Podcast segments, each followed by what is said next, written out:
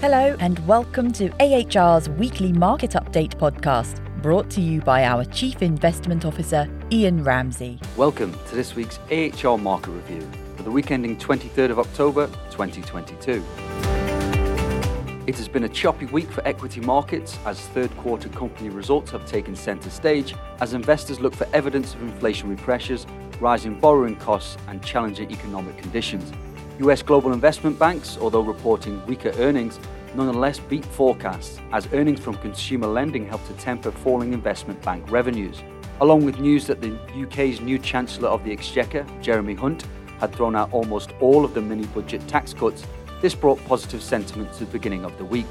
However, later, results from the likes of Procter & Gamble and Nestle pointed towards falling earnings as consumers traded down to minimize the impact of inflation.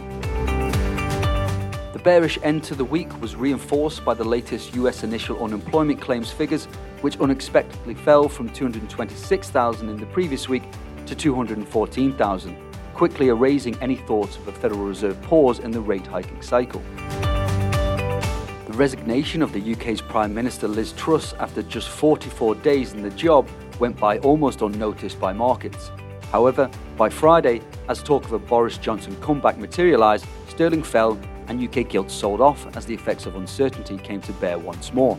As of 12 pm on Friday, London time, US equities rose 2.3% over the week, the US technology sector climbing 2.8. European equities were flat, whilst the UK market crept up by 0.1%. Japanese stocks fell by 0.9%, with the Japanese yen weakening to 150.96 yen versus the dollar, the lowest point in over 32 years. Australian equities fell by 1.2%, whilst domestic Chinese A shares lost 1.1 and Hong Kong stocks dropped by 2.3%. However, Latin American stocks rose by 5.1%, dragging up the emerging markets to finish 0.2% higher.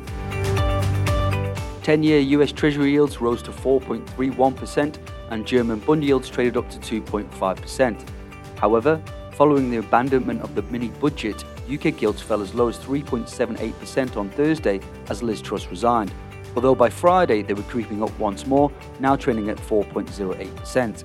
Sterling, having rallied back up to $1.14 and €1.16 on Monday, is now trading back down at just under $1.11 and €1.14. Gold fell 1.6% on expectations of continued tightening from the Fed, currently trading at $1,623 an ounce. Whilst Brent crude was steady over the week, rising 0.8% to $92.4 a barrel, European natural gas prices continued to fall, falling by 19% over the week and a 63% fall since its peak at the end of August. However, it remains more than five times as expensive versus the beginning of 2021. That's all for this week's AHR Weekly podcast. Thank you for listening, and for further investment insights, head over to ahrprivatewealth.com.